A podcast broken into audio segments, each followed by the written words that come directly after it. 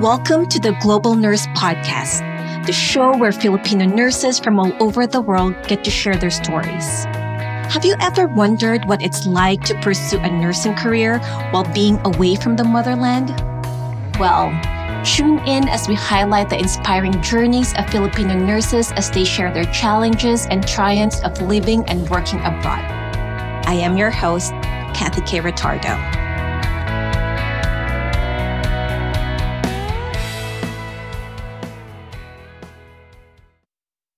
Welcome to the Global Nurse Podcast. I'm your host, Kathy Kaye Retardo. For today's episode, we'll be talking to two Filipino immigrant nurses who will be sharing their life of working and living here as a nurse in the US. But since April is Autism Awareness Month, they will be giving us a glimpse of being a parent of a child diagnosed with autism spectrum disorder, or also known as ASD. Let's welcome our guest, Vickie Goh and Lizette Romero. Hi, ladies. Hi, good afternoon. Good afternoon. So I'll go ahead and get started. So, Lizette, if you would just like to share with us um, a little bit about you, about as a nurse, and also um, your immigrant story to coming to the US. All right. So briefly, I'm Lizette Romero. I'm a mother of three teenagers, a 14 year old, a 16 year old, and an 18 year old. And it's the 14 year old, my youngest one, who is under the ASD. Um, as an immigrant story, I actually immigrated here when I was 14 years old. So as a teenager, have no idea what's you know what's in store for me from the Philippines to US. So I went to high school here, college here, and so pretty much I consider myself, even though I'm born and raised in the Philippines, I really, I feel like I'm more of Americanized culture than Filipino. I'm currently an oncology nurse at City of Hope, and I've been there for 25 years.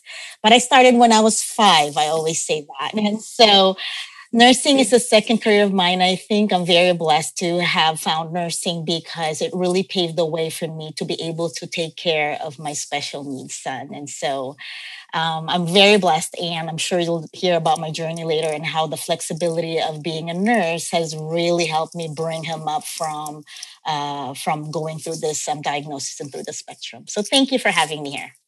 Thanks, Lizette. Thanks for sharing us how you know that really nursing have been one of those great things of combining responsibilities at home and then you know your work was flexible to accommodate the needs that your uh, son may have. Okay so next we'll be hearing the story of our guest miss vickie goh okay there you go. There you go yes. Right so my name is vickie ignacio. I'm um, you know, I uh, I immigrated here back in 2006. In fact, this is my second adopted country, just because um, I was married to someone who is not Filipino. Um, he's from Singapore. Um, and so, you know, I thought I was in a place where everything is good, you know, because I decided basically that that would be my home and my dreams of coming to the States is like, you know, already shelved, you know, just because I'm in a country wherein I thought it's all, all promising. But lo and behold, you know, my son got diagnosed with autism at age three and a half. And, um, you know, like it doesn't prepare you enough. You know, even if you're a nurse, um, that wasn't an area that I was prepared to. Even I haven't explored that. I know the word, but you know, when you tell me ASD, what is that? you know, I realize I'm I'm ignorant. I don't know anything. You know, and so um, you know he, he it, it was it was difficult because it's my firstborn. So i i have three kids. Um i i have uh Keith, um that my eldest um he's 22 now and i have a 17 year old and i have a 12 year old they're all boys okay? And it was tough at that time because when um, I'm actually supposed to be, um, you know, like uh, experiencing being a first time mom, you know, I was put in a situation wherein I have to navigate blindly in the area wherein I don't have a lot of experience on, let alone being a parent, you know. So it's like a dual challenge for me. And so, um, now the other thing that dawned to me is that um, there's not much resources on where i am despite the fact that that's one of the few first world countries in that part of the world. And so um, again wake up call right? And so i gotta find a way to like you know like to tell me that to to to help me to how am i gonna support my son? And so the united states came to mind you know? And it was a blessing. I have a lot of spiritual guidance you know from the church where i came from which is the same church where a branch is here in the states. Um and essentially you know i would tell you that you know guide god essentially guided me to come over here in the states you know with my um, nursing degree. I passed the NCLEX and stuff like that you know that that became like my passport to come over here um, 16 years ago. And so fast forward with all the things that i have done you know that i have advocated for my son um, he's in college you know it's not over yet um, we're still faced with some different challenges you know uh, with his age but you know we're getting there and so here we are Oh, wow, thanks for sharing that, um, Vickie. So it seems like you have really migrated to another country outside of the Philippines twice. One in Singapore, and then just because of all the challenges of getting the the services that's needed for Kiev for your son Kiev, you decided to then um, move to the US. So I, I mean, you're just going to be a wealth of knowledge for a lot of um, moms out there. That's just how do you really navigate that transitioning from one country that I immigrated from, and then another new country where I think that where you think that it would be more helpful for Kiev. So let's go ahead then as we move towards our conversation. Could one of you um, define what autism spectrum disorder is so that our listeners may have some more idea of what that means? I think I'll revert that to Vickie. wow. that was me. Right. So so it's a triad of symptoms essentially. You know, it will come from social communication, social interaction, and the third one would be repetition. Okay, repetitive um, uh, actions or habits, what you say. You know, and so if all those are present, most of the time it is going to be autism you know and, and as, as, as, it says asd spe- says spectrum so there is a huge um, range from the left to the right, meaning to say the more further you are on the right, you know the, the the higher in the spectrum you are of course of the left side would be where you know the lower functioning is. And and how you get diagnosed that would be um, there's an assessment wherein they will look at all access you know it's based on dsm-4 um, and that's when a psychologist psychiatrist or developmental doctor will diagnose um, and then they'll be the one to let you know that that is um, you know that is asd now asd has types okay? Um, there are some books that say that um, Asperger's syndrome is essentially um, separated, but there are also books that say that it is part of, um, you know, of, of ASD, which I believe it is. Unfortunately, ASD in the States, uh, sorry, Asperger's in the States, if you declare that that's your diagnosis, you will not receive a lot of services, or sometimes they don't even give you any services at all. So that's just what I found out, at least in California. Wow, I mean that's that's really just a, a mere diagnosis, even if some data that you have already says that's even part of the ASD. So that could definitely be a challenge um, for parents to navigate getting resources for their children or for their child. So um, next question that I have for both of you is that um, could you share with us the life of a parent with a child with ASD? What are the rewards and what are the challenges as well? I'll have Lizette answer this question first. All right, thank you. I know since Vickie did a lot of the poor thing, I reverted it to her. so I think I do have to say, um, as as as we talk about the ASD being a spectrum, I think there's also a spectrum of rewards and challenges that go with it. I do have to say that in the beginning stages when like for me for my when my son was diagnosed of course he was at an early stage and we had to really um, uh, change our whole routine, change our, our, our our priorities and stuff. So it was hard because not only were we trying to understand what the diagnosis means, but we're, he's also learning as we learn together. I always say that, which means in the beginning stages where where he's learning to communicate with us, we're trying to understand where he's coming from, and so it was hard. We had to do yes a lot of sacrifices where um, I had to uh, make sure that he was um, uh, going through all these services. And so that's when the sacrifices came being as a nurse, where I didn't work for a while because I needed to be with him. Um, but as we, but that was very crucial. So if there's really one main thing, a take home message that I want our people to under, to know is um, the earlier the diagnosis, the better, and the earlier help that you can get, the better, as early as they are. And I know for some people, it, it's either one of two things: either they can be shy from it, or they feel embarrassed or ashamed about their child being in the spectrum. But for me, I feel like embrace it and deal with it from the beginning. And so when I say it's challenges, yes, it is from the beginning, but the rewards over later on, it's easier, at least from my perspective, where when we learn how to put on bay how his behaviors and understand where he's coming from, we're able to then take him wherever wherever we want to be. Literally, I can take him museums. I can take him to church. I can take him on tours. I can take him on the airplane and without any behavioral issues. And am I saying is he perfect child? No, he definitely is not. Not even close, especially with my compared to even my other typical developing kids. But we've learned from each other's perspective, coming from where he's coming from, and how to um, put that behaviors at bay and how to communicate we're able to then teach him how to live more independently.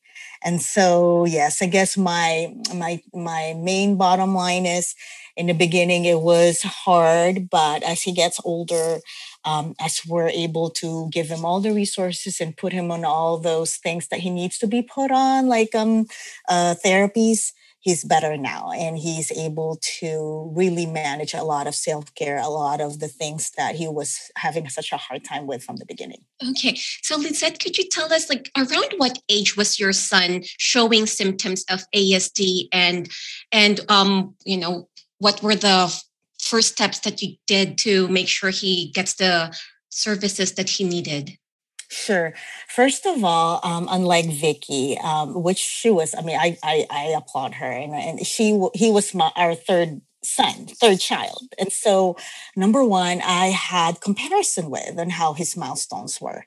And so I remember about a year and a half, instead of him playing with his cars, he would flip them over and play with the wheels of the cars. Or instead of um, doing things that a typical um, toddler would do, he would play with his straws and look around, or he'll look at patterns and look at lines. So I knew firsthand there was something a little different with him compared to my other two kids. And then I'm blessed with a sister who's actually an occupational therapist who works for Children's Hospital. And so when I brought up the concern to her, the first thing she said was, I think you do need to have him checked out. And so that's when I called actually our elementary school here first who then referred me to the regional, the local regional center. And so even by as early as age two, he was diagnosed with the moderate to severe autism. Now, even for me, bracing myself, knowing something's different, like what Vickie says, you no one would ever prepare you for that formal diagnosis of autism. I remember when we had left the psychologist after him being diagnosed, I was crying with my husband, crying, and all that thing about what did I do wrong? Was it me? Did something happen you know? What did i do? Did, did i do something that i wasn't supposed to? Did i miss something? But yeah so that was really the hard part.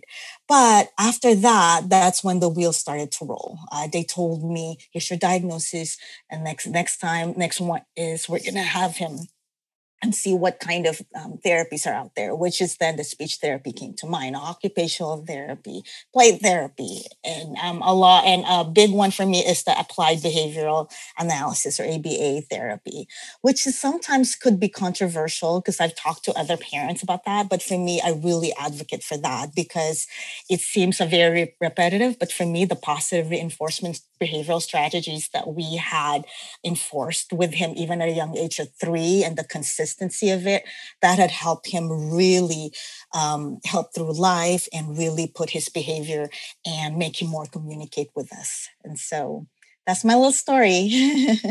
Thanks, Lizette. I really appreciate you sharing the the feelings that you had as a as a mom as well. That blame, and then at the same time asking for support from your sister, getting a second opinion who may have more expertise on this, and then be directed to get their resources. And we're so grateful here in the US that we do have access to those resources through the school and other um, resources to support these children diagnosed with ASD. So thanks for that share. So Vickie, tell us how it was for you when um, what were the first signs that you saw on KIV? Well, Lizette was talking, like memories started gushing in, you know, went through the same phase like her. I, I guess it's every parent's, um, that's, that's just how it feels, you know, when you get the diagnosis, you know, like what he said, she said, I don't have any, um, comparison but my uh, I guess my my my brother and my sister when they were younger, but that was a long time ago. But you know, the signs were obvious for me though. You know, when when she she talked about her son, um, like playing with the wheels, I have basically the same thing. My kid is very obsessed with anything turning, so it it's the wheels and then he would line up those cars instead of playing with them pretend play. He doesn't have that you know he would just line up the cars and he will just spin the wheels and he will just watch and then he gets fascinated so much on that one. So so that was the first thing and then of course he's not talking. And the most amazing thing slash weird thing that i actually noticed you know when he was about five years old or so he started reading books, but he's not talking yet. If that makes sense. You know, when I say when you communicate there it has to have meaning right? But then the books that he's reading i realized when i was you know like um i, I was he was reading those books because those are like those toddler books that are like two three sentences with pictures. But that's a bible book you know with with all of those. And um, it's about 200 300 pages. And whenever i flip to any page he would start reading. And then of course down the road i realized that he was memorizing how it sounds sounds like and comparing it and how it looked like you know? So at first i was so proud oh my god my son can read you know? But then again it's not making any sense you know because he, he would do that when we have new people at the house and i thought he's even showing off you know? But but that's there are other habits or other um, you know like um, behaviors that he, he will exhibit you know the not non-communication is is, is something that is a red flag. So that's one thing that right now, if there is a kid that's not talking, you know, or even fr- uh, words, you know, at certain milestones, you know, that is really a huge, huge red flag, you know, that might be associated with with ASD, you know. So so that's how it started. Um, and of course, went through the whole grieving process just when right? So but i re- i also remember very briefly that i i was on the denial phase very very briefly just because i thought take action you know? And then i started to voraciously read so much about asd what are the treatment options? And just like lisa and i'm so glad they said that we have the same thinking because i would be very open to you know any of the treatments that's available out there. I'm also a big advocate of aba and then that's the very reason why i'm in here in the states just because the person who studied that a lot and put out an evidence-based study is is Ivar Lovaas okay? He is a ucla psychologist um, that actually studied a lot of children. He what he actually would do is that he would admit these children is called like a more more of an inpatient behavioral management kind of thing, and he will do all of this behavioral management with these kids, and then a lot of data taking. Like they say, ABA is not real ABA if there's no data taking, and usually there is somebody who would take care of all the management strategies that is put in with the, um, uh, on the child specifically. So it has to be specific with the child, and so that's what I look for first when I came here 16 years ago.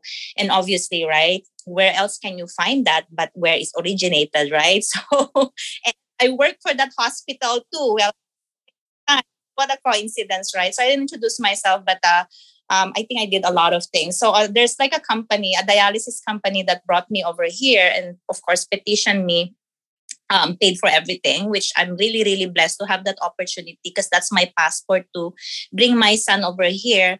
And then over time, you know, I'm, I'm a person that wants to have i don't i don't know it's i guess it's personality i really need to get moving and so i i went to critical care um, two years after i immigrated on top of juggling my thing with my son you know so i i, I care. So uh, that's where uh, in UCLA. So I work with one of the ICUs in uh, UCLA as well, which again, you know, is very close to my heart because that's also where I found a lot of those therapies for my son up until he was a teenager. You know, I was going there essentially to bring him for a social program. Um, particularly targeted for teenagers and the teenage problems that they would be facing. So more on that later on. Wow. So it's really great, um, Vickie, that you know you ended up working in UCLA. You were just reading researches back in Singapore about all these therapies available for HIV, and then to really be in the forefront of where that's happening and getting.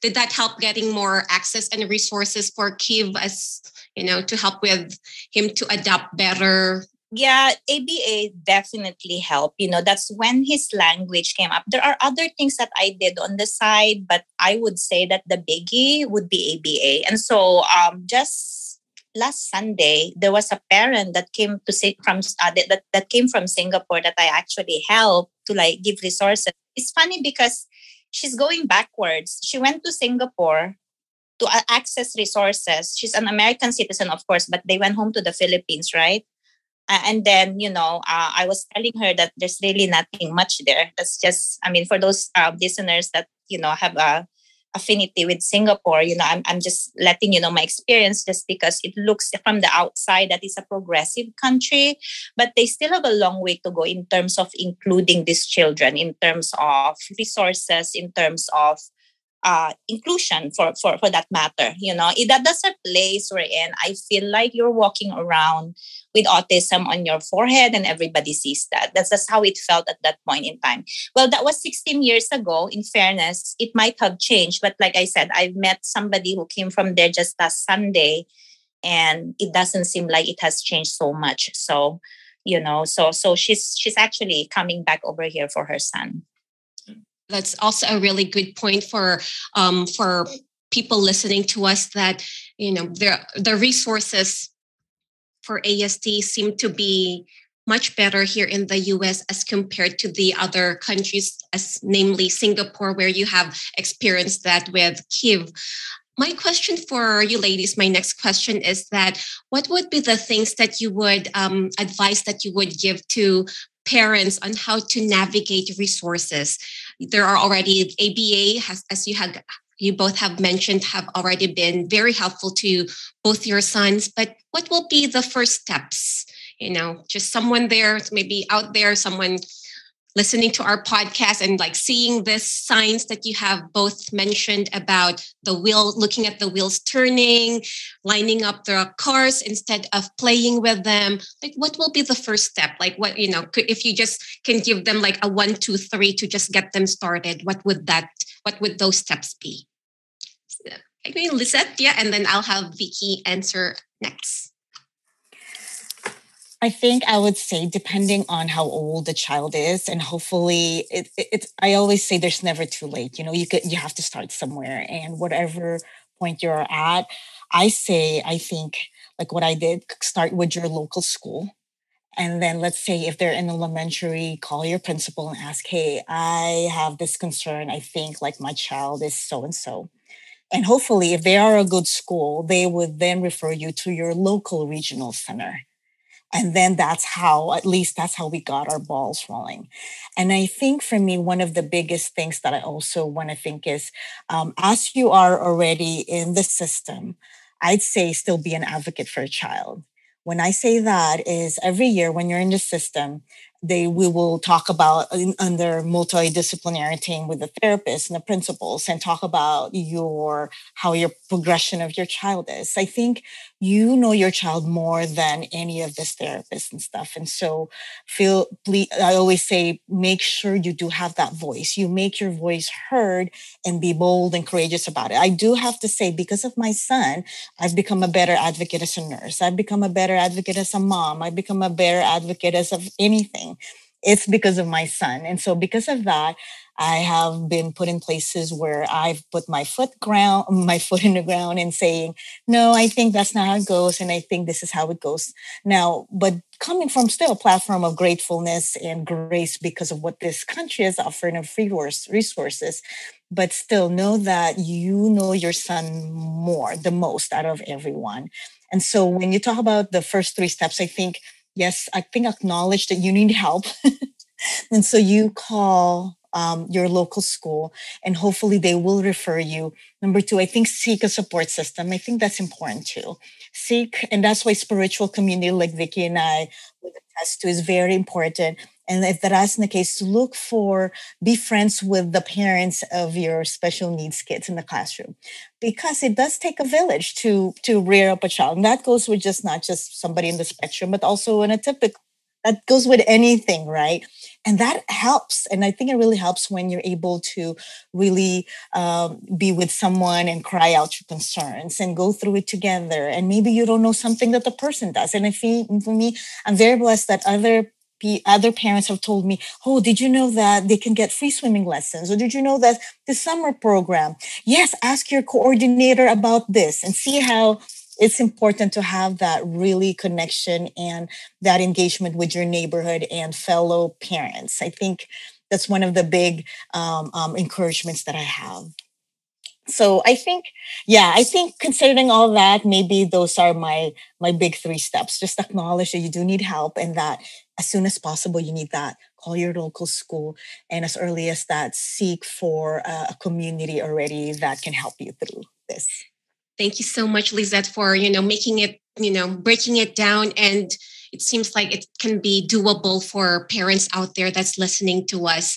Um, what I would like Vickie to share is that it's to me, I you know, I I know um, Vickie and her kids. I mean, I know them personally. We're family friends, and I've really seen how much Kiv have improved. So I would like you to share how it how was the whole process of getting him into the university because you know you did mention the challenges of getting him from Singapore to here, but now he's 22, thriving in a university. So, what advice would you give parents out there on how did this even come about? You know, I I, don't I, have a goal. Um I, I I always knew my son and and like what Lizette said, you're the best advocate for your child. There's no one else, not even an attorney which I've also used to get the, some of the services that I needed, right? Would would advocate for your son or for your kid. You know, it has to be you. And so from the beginning, I knew that he can do more. And so I didn't say that, okay, he's just going to finish high school and he's going to go to a vocational school. That was not even in the books. Okay. My goal get him to a university of course the journey is not over yet right? And so I, to get him into an adult life earning his uh, way uh, living paying for his place you know paying for his food eventually that is the goal. Um, so i already have a vision of how what my son would be. And so i worked towards there. And so along the way was not easy because um, it, it's it's a lot of like um, obstacles you know. I mean I, I don't just I, you know, I had to work as well just because my husband decided to stay in Singapore and not join me here for the first eight years. And so for the eight years, it, it looks like I'm a single parent, right? You know, but it is is because here's the thing. If, if I also force my husband to like come with me and he doesn't have a job here because he's not a nurse, right? Then that's gonna be um, conflict. I'm pretty sure there's going to be conflict that's going to arise because roles have changed, you know, and, and stuff like that. And so I didn't want to go through that because I really want to concentrate on getting my son the services that he needs. You know? And so the arrangement was for him to stay back in Singapore with my then two year old, because Kiv was seven year old when I brought him here, so that I can concentrate on uh, the treatments. And so ABA is a huge, huge piece of kids' success. We did the 40 hours based on Ivar Lovaas' um, study.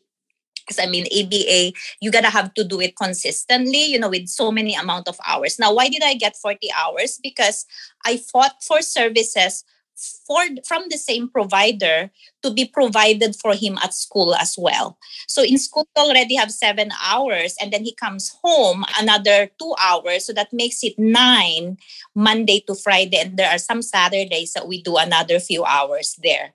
So it was a lot of pounding, you know, on the case of Kiev, you know, but then again that that helped him to improve. So like I said, ABA is a huge part on the side you know i i did a lot of um you know support groups with uh you know with other parents. So agree with lizette the first thing that the first step that you need to actually like have to be able to move forward is to accept that there's a problem. Because if you're in denial and you're stuck there you can move forward. So yes that is a foundation that's big you know. Um, and then the second piece for me is that knowledge is power. And how are you gonna do that? Just because i guess for me i'm coming from a country wherein there's not much resources. I need to get out from there and find for resources. But how will i know if i don't live in that place right? And so so the, the the second thing for me for you to be able to have knowledge on all of these things expanded is to join support groups. And that's when I joined um, a few groups in LA from Singapore, right?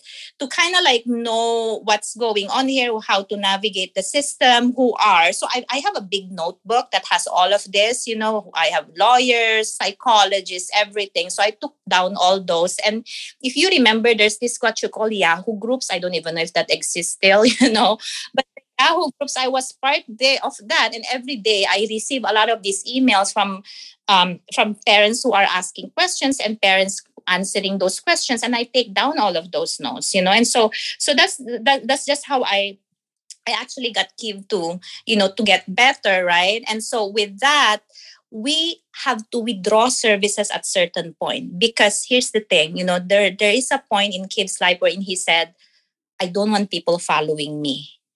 Right? Because like a stigma. You're the only one who's like that. So there was a point that we actually did a confederate shadowing. A confederate shadowing, you know, for the sake of those who are not familiar with this, is that they're shadowing the kid, but they are making themselves hidden. So they don't tell they are there for them. And then when it's time for them to essentially come in and manage a behavioral issue, they will know what to do. Okay, so so I that in school for him because we need to kind of like scale down, right? So that it becomes not so restrictive for him. And uh, like I said, there's a time in his life, especially when he was a teenager, like high school, that actually started in middle school already, that he doesn't want people to be following him and it, he feels weird, you know. So we had to scale that down a bit. And then we increased the services at home to target the life skills um, and of course, you know, he went through the entire thing what a high school would go through, you know, and there's a counselor.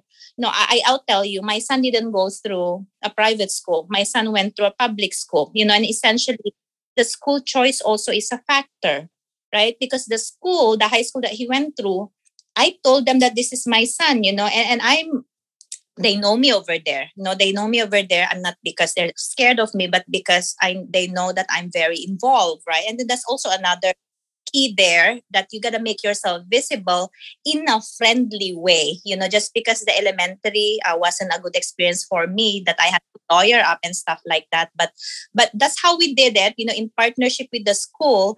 They help him out apply in universities. And I believe that the, the big part here is also spiritual leading, just because um, he got accepted in Cal State LA. He's uh, taking up computer science, and that school is far from home okay, I live in the Pasadena area. And so then if he takes the bus there, he does not need to go into dormitory, which I'm so afraid of because I do not know how to relate with a roommate, you know, and that's what I'm really afraid of bullying, which thank God we haven't gone through that, you know, during his uh, school. But uh, yeah, so but that, so that, that's my advice. You really need to advocate for your child there has to be a good choice of school and be uh, visible in the school. Let them be aware that you are very um, very involved not in a threatening way but in a way that you are collaborative with them instead of like being you know like oh you that's the person that complains a lot you know that kind of to be partners with them and, and then you know they, they, will be a big big factor. And then in the university there's support for those people that are not aware you know in, in the states even if it's a cal state which is considered like a public school in the university right? They do have um, you know a, a department wherein there is a disability uh, you know this is a, um, a, a department for um, with students with disabilities. So and then there's also a counselor there. So he does talk to his counselor, um, he will a Zoom meeting himself with them, and he's still being supported. And so, you know, the journey is not over. Okay, we're still going through the entire thing, and so that's those are all that I can advise. You know, on how they can get their kids to be as an uh, as as high as as functioning like a normal person can be Thank you so much, Vickie, for sharing that. I, I, you know, I think a lot of our listeners will be getting a lot of those very important, you know, gems of how to really navigate. What are the resources there? So I appreciate you and Lizette for mentioning those simple steps and really how to support children with ASD. Before we end this um, podcast, I just wanted to ask you both: Could you also give tell me a story of how it's like um, with the entire family? Do you have two other kids? Both of you have two other sons. I just wanted to know how is that like? You know, give us a, a um, you know a story of how your sons are interacting with um, with their brother um, who have been diagnosed with ASD. How's that dynamic been, and how is that with your marriage and also the relationship of a family as a whole? I appreciate that question, Kaye, a lot because I think even for me, I still have to make sure that I have two other kids and that I have to treat them special. So even when they were kids, they already knew when their brother is kind of different. And so we spent all this time with him. We put all these therapy sessions with him. I'm always with him all the time. So, and there was one time I think I had to sit down with my daughter, especially I only have one daughter and she's the middle child. And, you know, sometimes even in a jokingly way, she would say, Mom, how come I, you don't make me feel special? So, in a way, that's also something that I always want to remember and remind whoever is going to listen to this that don't forget also that take your other kids out on dates, remind them how special they are. Well, I have to remind them that I'm sorry how you feel this way, but remember remember just right now because of the special needs that your brother has i do have to spend time. But please um, you know don't feel that i'm singling you out or i'm isolating you or making you feel less special. And so i find ways other creative ways to then make them feel special in their own way. And so that's when the daughter and, and mom comes out you know when we go on dates together or me and my son. So that's very big. And i think they've learned to love. I'm blessed that Jeremy, my my special son, is the youngest, and so they kind of do know that he's the baby of the family, and so in a way they do treat him. And plus, the bonuses so for our viewers, because of his diagnosis, he can get special passes to amusement parks. Which means, so I guess that's yes, that's actually a nugget in itself. Which means we he can get the front of the the line pass on any amusement parks. I do have to say. And the only reason I know that is because our um, therapist from before, they had told me about that. I didn't even know. And so it's the truth. And so that's a perk. And so they love my son. They love their brother because of that special. Can we bring Jeremy to Disneyland? Can we bring Jeremy to Magic Mountain? Can we bring Jeremy everywhere? And so yeah so what i'm saying is in the beginning a lot of reassurance and a lot of reminding even for myself and my my um my my um, my husband and i think one thing that i'm really blessed with is my my husband and i are he's really such a good partner with all of this we're in the beginning stages when there's a lot of hours, like what Vickie said, a lot of those ABA hours that I had to put in. I used to be night shift. He was supported enough and actually told me, okay, Lizette, you can be per diem. And that's when the of the flexibility comes. And so for the first three years of Jeremy's life, when we were really hounding a lot of this ABA, I was a stay-at-home mom mostly. I was per diem. And so while there was a sacrifice of maybe income, but uh, the pouring of the time, we invest the investment there was uh, you know taken later on. That's when the return of investment came towards later on. And so am I saying that you know, with having an ASD, my son is definitely different from from Vickie's son because everybody's unique. And whenever we say ASD, in itself, it, it's even it's unique. Everybody's unique. All the special needs son is unique, and that's something I always have to say on any IEP. And so I'm still here to support him. He's he's still as not communicative as I want him to be, but i think for me my my biggest reward is when he comes home from school and he's a happy boy. Because yes i did lawyer up one time because when he was coming home when he was young just crying and does not want to go on the bus and not does not want to go to school. And that's when my big advocate skill my closet come out as a mom and say what is going on here? And i need to know what's going on and and and had to be at school like a lot of the hours just to shadow to make sure. Yeah. And so yeah um, a big it does change your family dynamics but i think i'm very grateful that you know i think the kids just understand how special he is and that for us parents to treat the other kids special as well in their own way. Thanks, Lizette. Wow, thanks, Lizette. That's such a great share. So, Vickie, share with us how it is uh, with your two other sons and then your husband. How's the whole family dynamic of having um, kid being diagnosed with ASD? Like, oh gosh, Lizette, if, if you made it sound so easy with your family, but um, wasn't that easy for me just because like you you know you heard earlier i said that you know me and my husband were apart for like eight years but they did come here twice a year though you know with my my uh, with my second son now because of that separation like 11 years, if you gotta have to count that they were going back and forth, they joined me here for good back in 2015, I believe. So that was about ago. So my second son was like night and day with my eldest son. He talked uh, very early.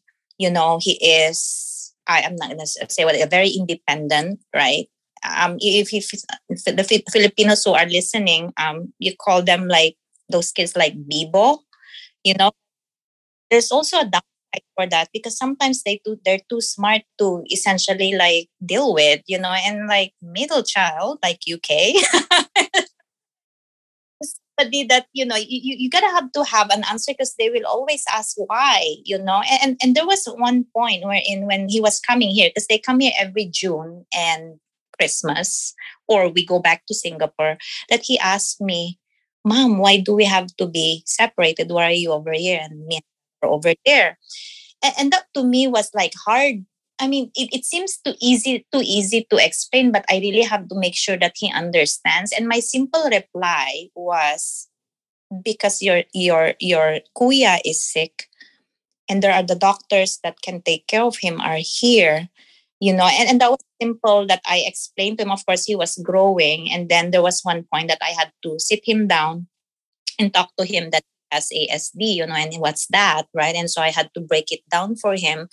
But because of the time that we lost together i do not think he had a good grasp of what it is essentially. And so when he moved here with my husband right on top of trying to for me and my husband to assume roles which is also another thing you know i feel like he's still a blessing to me just because we blend in. It's not quick but you know it took us some time to like essentially know what roles do we assume because imagine you know he is the head of the family back home and then i'm head of the family here and then we come together so it's a big explosion so like you know, we clash um, on, on, little things. You know, you wouldn't imagine how small things also can make it. So juggling from there, and also I have to make my son realize that you know you, are also um, somebody that I will spend time with. You know, like what Lizette said, you have to make them special also. You know, so um, their difference is five years, so that's a huge difference. But um, I, I, think at that point that me and my son um, spent time apart, he developed a bit of like a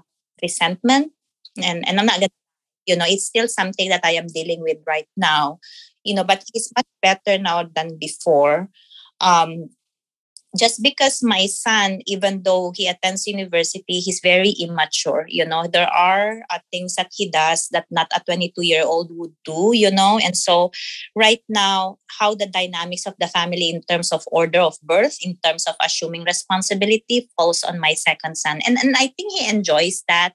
But the one thing that i have to make him realize also is that yeah you you're assuming the, the role of like the eldest but also keep in mind that on birth order, you're still the second son. So you still need to give the respect that your kuya deserve. You know, I mean, we, we don't they don't call each other kuya, they call each other by name. That's just how we, you know, the family is. No, but so that's just one thing that we're dealing on on a continuous basis. The youngest one, Jace, um, he was actually put on a high risk uh, list over here just because you know he has a kuya that has a so um, so when he was born he also didn't talk very early. Obviously, that's not autism right now that I realize now, but he was put on a high risk. And so he also received some speech therapy at one point, not just because they were afraid that he might be like his, yeah, his his kuya. So, but you know, we he understands better um, it seems like between the two brothers, you know, it's the third one doesn't have resentment. I told him that this is what the kuya has. And so if he behaves some more immature ways because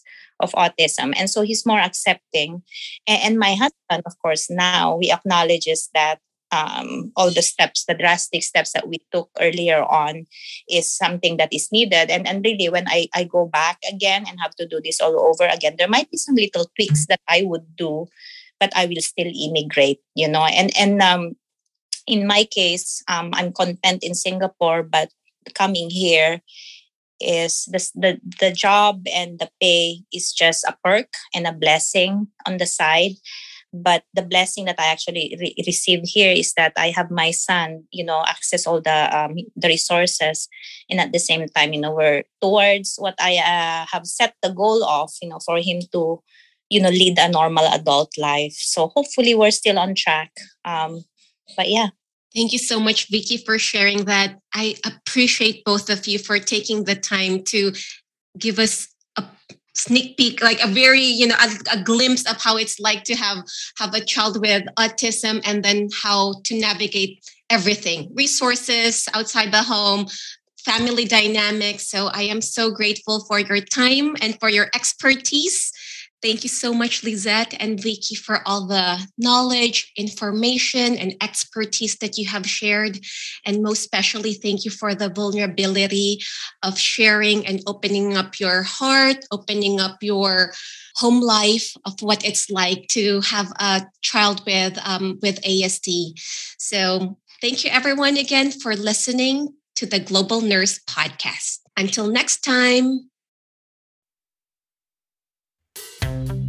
Thank you for listening to the Global Nurse Podcast. I hope you enjoyed today's show. Stay tuned to our next episode featuring Filipino nurses living around the world. We will also be talking to nurses working at different specialties and those nurses who decided to take a totally different path. If you are a Filipino nurse or you know a Filipino nurse who would like to be a guest on our show, you can email at theglobalnurse at gmail.com or leave a message at 657 215 9586. If you enjoyed this episode and you'd like to support the podcast, please share it with others, post about it on your social media, or leave a rating or review. Our theme music is done by our sound engineer Ryan Peralta. For logistics and art cover design by Shakina Branes. Special thanks to Adam, my family, Mama, Karen, Kim, and Chris Retardo, and my friend Feb Publico. Thanks again for listening to the Global Nurse Podcast. This is your host, Kathy Kaye Retardo. Until next time.